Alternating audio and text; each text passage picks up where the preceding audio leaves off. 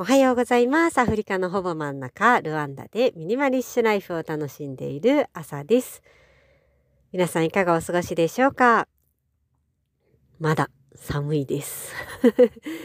ポッドキャストを始めて10月ぐらいから寒いですっていう話をしてるような気がするんだけど、なんか10月、11月と来てずっと寒いのが続いています。これね、ルワンダで過ごす、えっ、ー、と、7回目の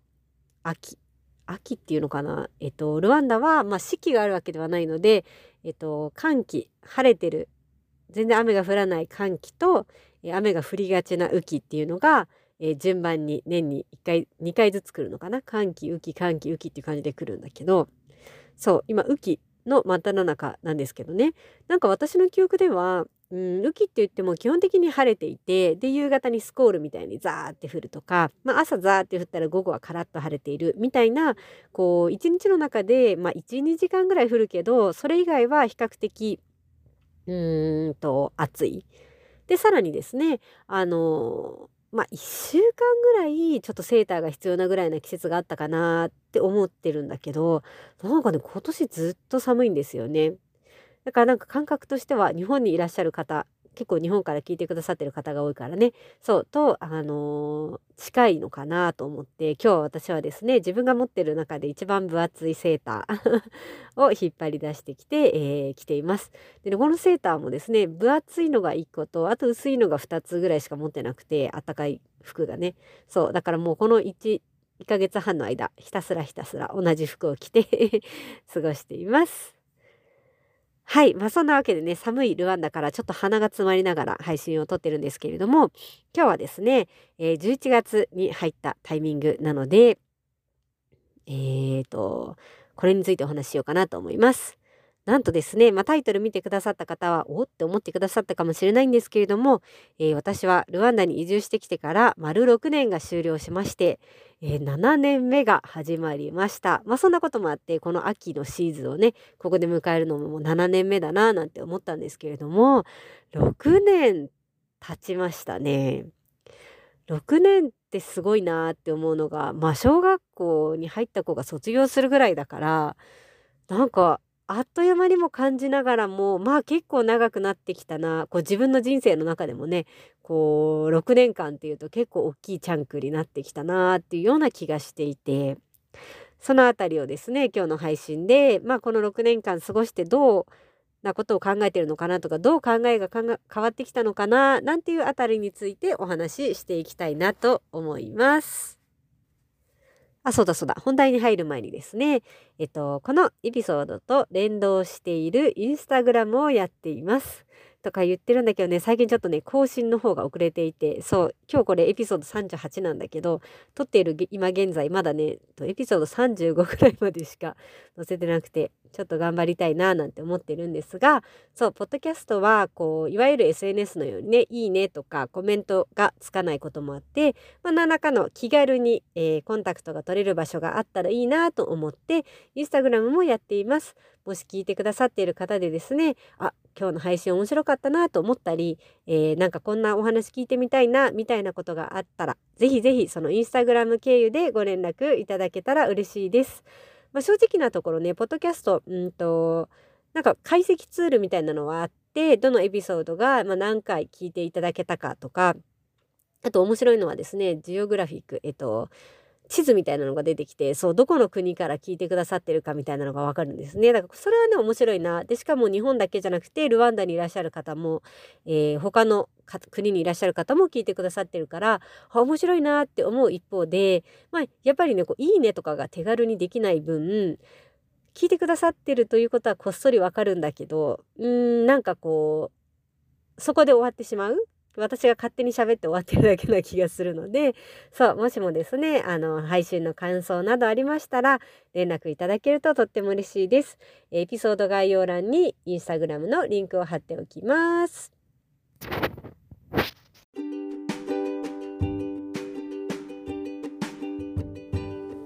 この番組では、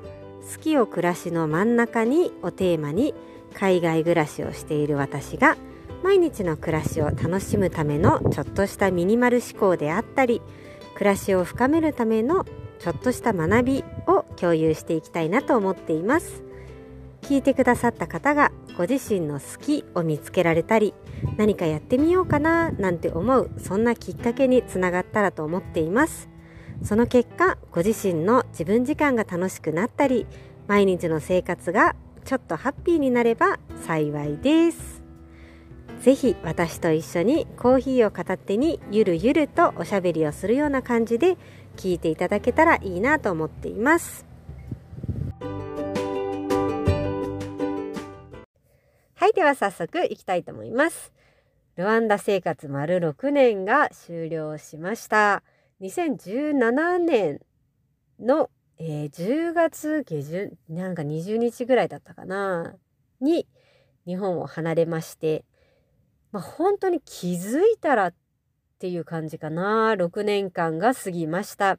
最初の1年間は、まあ、やっぱりこうガラッと生活が変わったりとか、まあ、友達も仕事も全部ゼロからもう一回やり直しっていう感じになって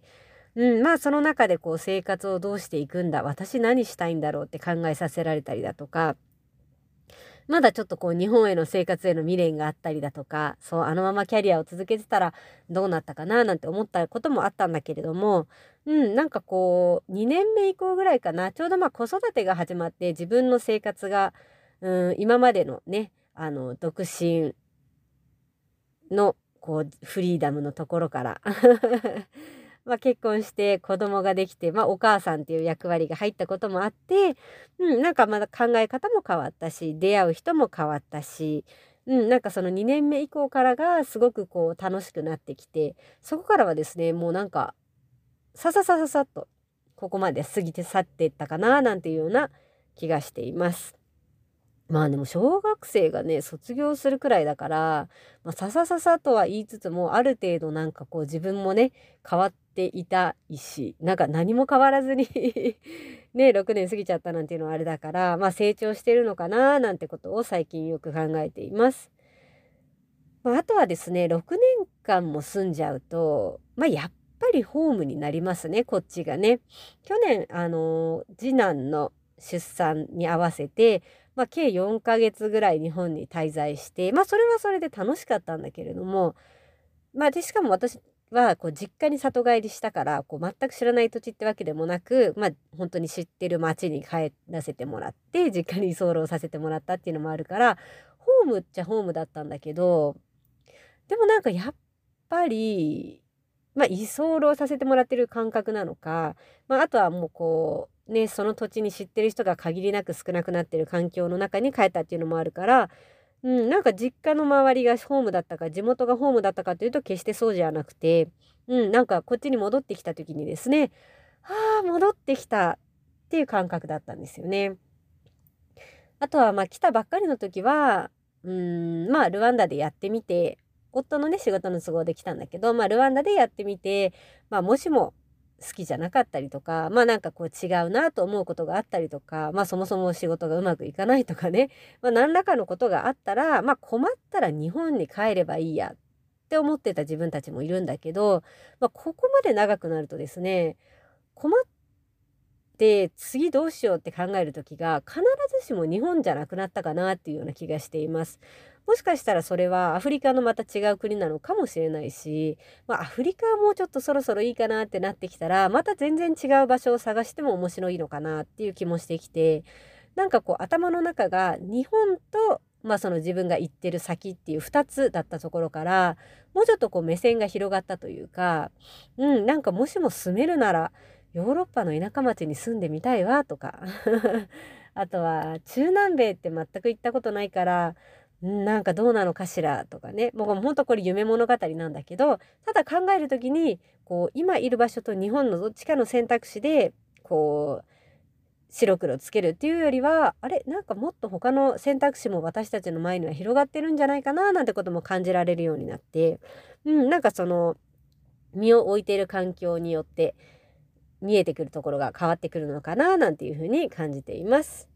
まあ、ただね、あの、総じて言えるのは、6年間過ごしてみてですね、やっぱり海外生活、楽しいなっていうふうに思っています。まあ、私はですね、もしかすると自分が小さい頃に、えっと、海外生まれ、海外育ち、まあ、日本と海外の半々ぐらいで育ってるのもあって、うーんと、日本で暮らしてる時の方が、若干居心地が悪いというか、えっ、と、まあ言葉を選ばずに言うとね結構浮いてたんですよね。浮いてるんですよね。でそれをいいと思ってくれる人もいるしやっぱりこうなんか何なんだろうあいつって思う目線もやっぱりあって、うん、なんかそんな中でそういうのを感じながら日本で暮らしているよりもまあみんな違う環境も本当にこう常識も違えば考え方も全然違うみんな違うねっていう環境に置いてる方が私自身はすごく生きやすいなっていうのを感じていてうんなんかねこうアフリカ暮らしっていうと驚かれちゃうことも多いんだけれども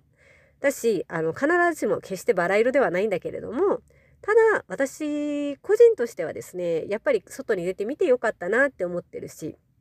うん楽しく6年間を過ごせてるななんていうふうに総じて 思っているそんな、えー、6年目の終わりです。7年目の始まりです。で、今日はね、配信で、うん、海外暮らしが長くなって思うことについてお話ししようかななんて考えてた時に、まあ今もね、ちょっとお話ししたんですけれども、うん、海外にいる大きな大きなメリットって、やっぱりこういろんな人に触れられるな。それがね、やっぱ一番いい気づきにもなるし、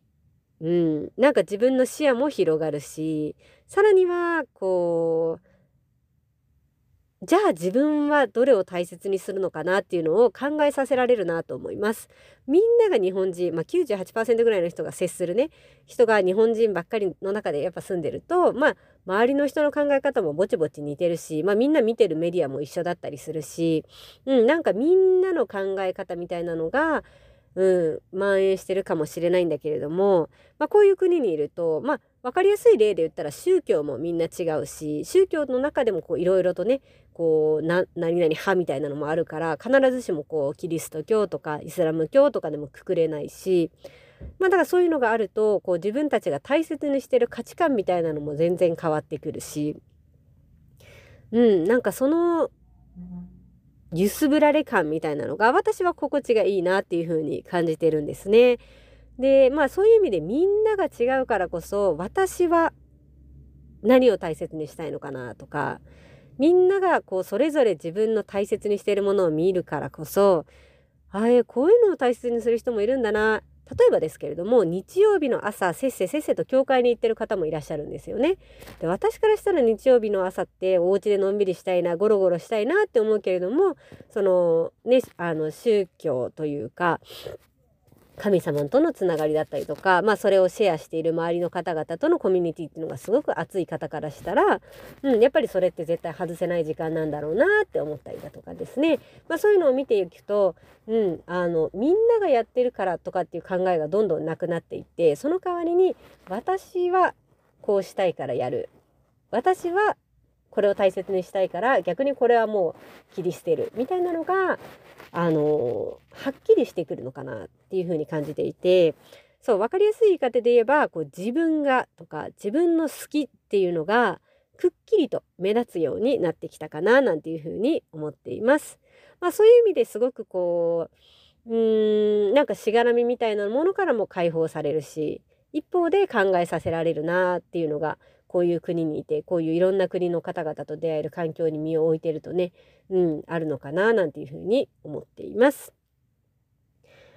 でこの海外暮らしが長くなって何を思うかなって思った時にもなんかいろんなねリストみたいにしてみたんだけど考えることがありすぎたから今日はざっくりとうんと衣食住っていうカテゴリーでちょっとお話ししてみようかなと思います。でねこれ考えてたらあやっぱりこう自分らしさみたいなのが見えてくるななんて思ったのでうん衣食住の3つの観点でお話ししていきたいと思います。まず着るものですね。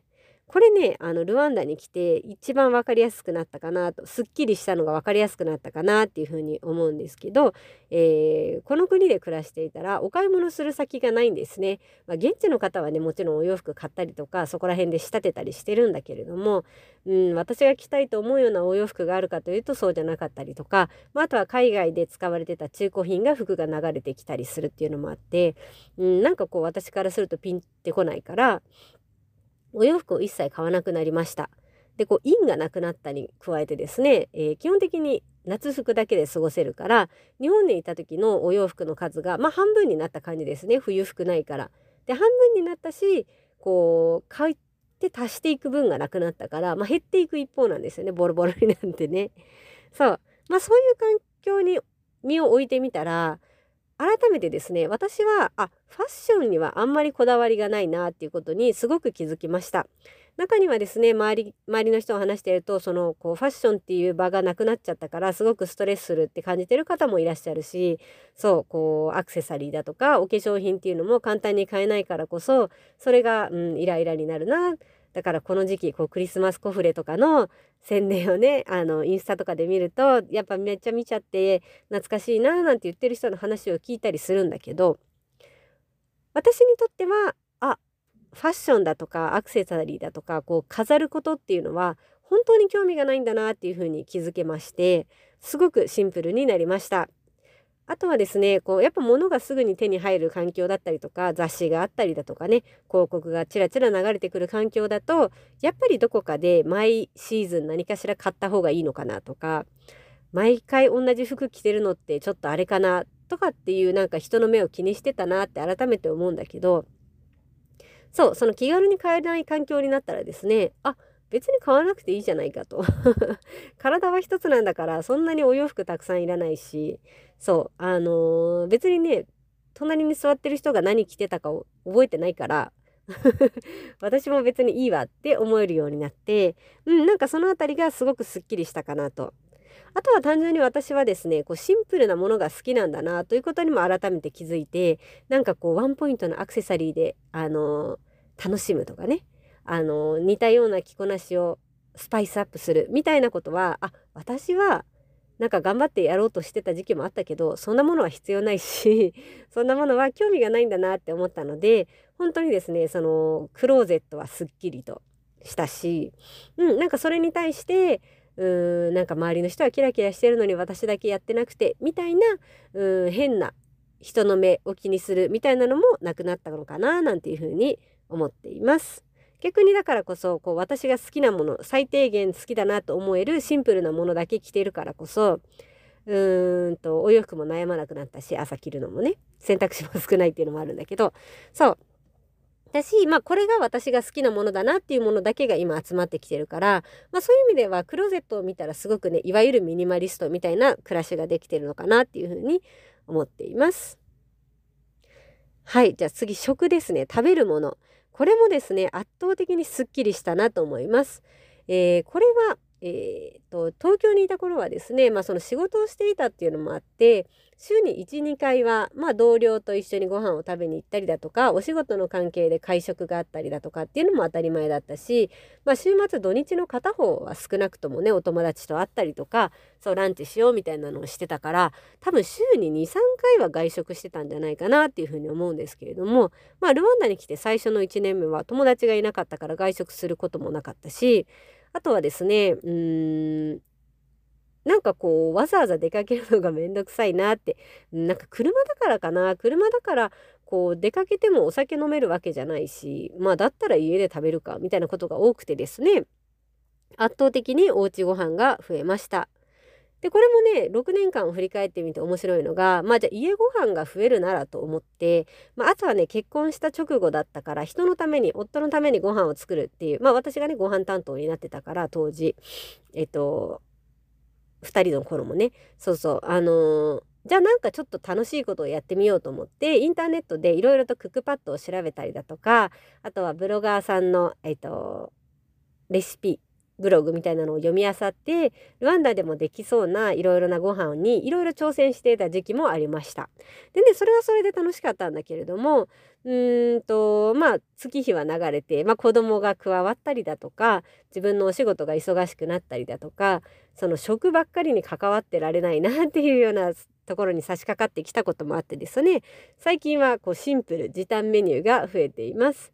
そういうあたりもまたそのミニマル化してきてるのかなっていうふうに思うんだけど、うん、改めてですねいろんな国の方と出会った時に日本のお母さんって料理しすぎだなと改めて思ったんですよね。もう多国籍料理というか和食はもちろんだしイタリアンも作るしアジアンの他の国のなんかも作るし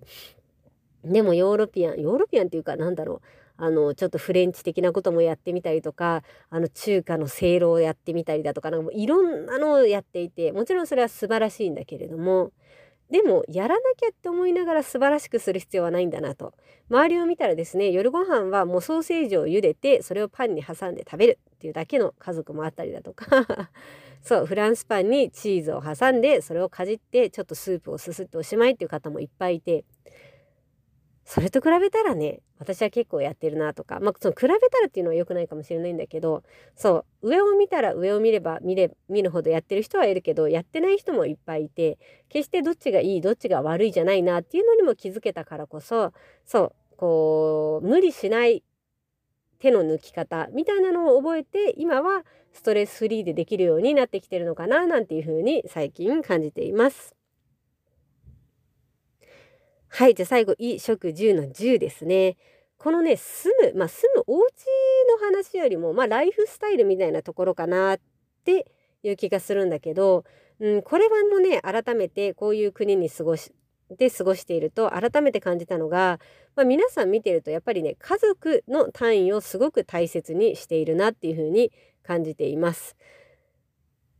うーんなんかこの日本で聞いてくださってる方が多い中でこんなことを言うのはちょっとどうかなとも思うんだけれども、まあ、私のね個人的な意見として聞いていただけたらなと思うんですが、まあ、日本にいた時は私もねサラリーマンをしていて、まあ、いろんな形のサラリーマンファミリーを見てたんだけれども、まあ、基本的にこうサラリーマンをしている、まあ、お父さんかな、まあ、お母さんもいるけれどもねはあのー、例えば平日は起きてる子供に会わないのが当たり前だったりだとかねあのー家族の時間が限りなく少ない形を今まで見てきていて、まあ、自分の中でもそれが当たり前だと思っていたんだけれども、まあ、こういう国で暮らしてみた結果ですね周りのファミリーを見ていたら、まあ、どんなファミリーも比較的家族揃って夜ご飯を食べるのは当たり前だし昼間それぞれが学校に行ったり仕事に行ってきてで、まあ、夜はみんなで揃ってのんびりするっていうのをやっぱりやっているんですよね。こう日本にいた時にこう北欧暮らしの方とかってそういう感じの生活してそうだなとか あとはこうフランス人は年間5週間もバカンスを取って家族の時間をしてるって本当かしらって思ったけど、まあ、やっぱり本当にやってるんですよね。そういうのを見た時にまあ今子供が小さいっていう環境もあってこう家族っていう単位が一番こうまとまりやすい時期だからこそうん、やっぱり家族の時間っていうのは大切にしたいもうあとほんと10年ぐらいでねみんな育っていっちゃうわけだから、うん、この期間はできれば家族をやりたいなっていうのをすごく感じるようになったこともあって私たちはですね今はまだうんなんだろうなフルスロットルで仕事をするっていうよりはいろんなもののバランスを取りながらなんだけれども、うん、家族の単位っていうのを大切にできたらいいかななんていうのを感じるようになりました。でなんかそれにね派生派生してるのかもしれないんだけど皆さんのお家を見ていくとですねあのお家には家族の写真がいっぱい貼ってあったりだとかあとはねお家の空間がやっぱ素敵なんですよね。こうなんだろうなそれこそ忙しく働いてた時って家は寝に帰る場所だったからもう最低限ベッドさえあればいいやっていうね感じだったりするかもしれないんだけど割とその周りを見ているとその夜ご飯以降家族の時間を過ごす場所だからなんかねちびっこがいる家でも間接照明とかをいっぱい使ってこうほんわかとした空間をね演出してたりしてああ素敵だなって思うんですね。私はまだそこまで行けてなくてまあどちらかというとこう家にはあんまりお金かけたくないなとか子供がいると倒すしなとか思うんだけども、うん、でもなんかその空間を作ってみんながのんびりできる場所にするっていう感覚考え方っていうのも皆さんを見ていていいなって思うからこそ、まあ、少しずつね取り入れていけたらいいのかなっていうふうに思っています。あとはね面白いなと思ったのが皆さんのお家に時計がないんですよ。これもすごいなと思って私はですね時計がない家で暮らしたことないからそう特にちびっ子が生まれてからっていうのはこう大きな時計を壁にかけてでまあこう授乳期間をチェックしたりとかねあ何時から何時寝てたなとかってチェックするのにも使ってたんだけどそう人の家に行った時に時計がないまあカフェみたいな感じかな。時間を気にせずに暮らしてるって素敵だなと思ってまだちょっとその境地にはね至ってないんだけれどもうんなんかそのカフェみたいなすごく居心地のいいカフェラウンジホテルラウンジみたいな空間を作ってる家が多くてあこれって子供がいるからとかじゃなくて、まあ、子供がいるからこそ逆に子供にもそういうね居心地のいい空間をって考えるんだなと思ってそう面白いなっていうのを最近ねあの人の家に行くたびに思っています。まあそんなこんなで、えー、衣食住ですね少しずつこう自分らしさみたいなのが強くなってきたのかなそぎ落とされたことでそしていろんな人の考え方に触れたことでうんあのー、私らしいみたいなところが強く分かるようになったし自分はこれは大切にするこれは大切にしないみたいなのが分かりやすくなったのかななんてことを感じています。あら結構長くなってしまった。そう、えー、最後にちょっとだけラップアップするとですねまあ6年間住んでみてでいい意味でリセットされてもう本当にね人も友達も物も家も全てがリセットされて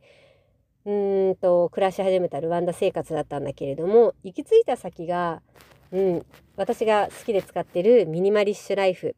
これ3年前から使ってる言葉なんですけど、まあ、ミニマルな暮らしに近づいてるのかなと思います。うん、なんかこう全部なくなって全部ゼロから積み立てて積み立ててきてるこの今を見か見た時にいい意味でこう不要なものだとか余計なものみたいなのが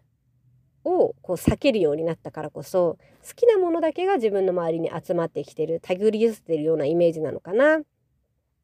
うん、でまあそれがそのものの意味でのよくねミニマルっていうと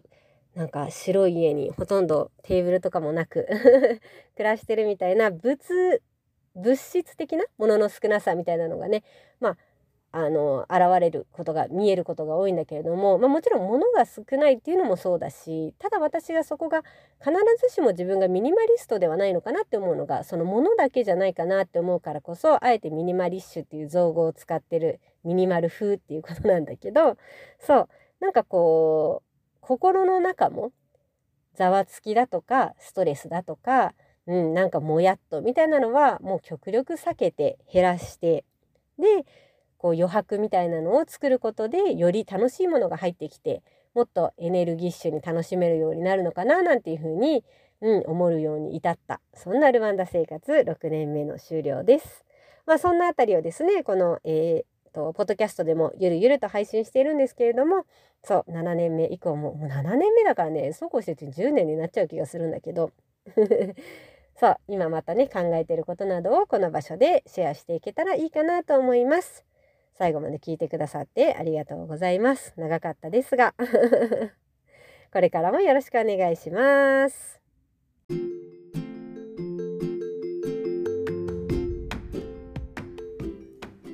最後まで聞いてくださりありがとうございます。今日のエピソードはここまでとなります。もし今日のエピソードを聞いてですね、ルワンダってどういう場所なんだろうって思ってくださった方は、エピソード概要欄に私のインスタグラムと YouTube のリンクを貼っておきます。ぜひぜひどんな場所なのか、イメージ通りなのか、ちょっとイメージとは違うのか、どうかなとは思うんですけれども、見に来てください。はい。では、今回はこれくらいにして、またお会いしましょう。バイバーイ。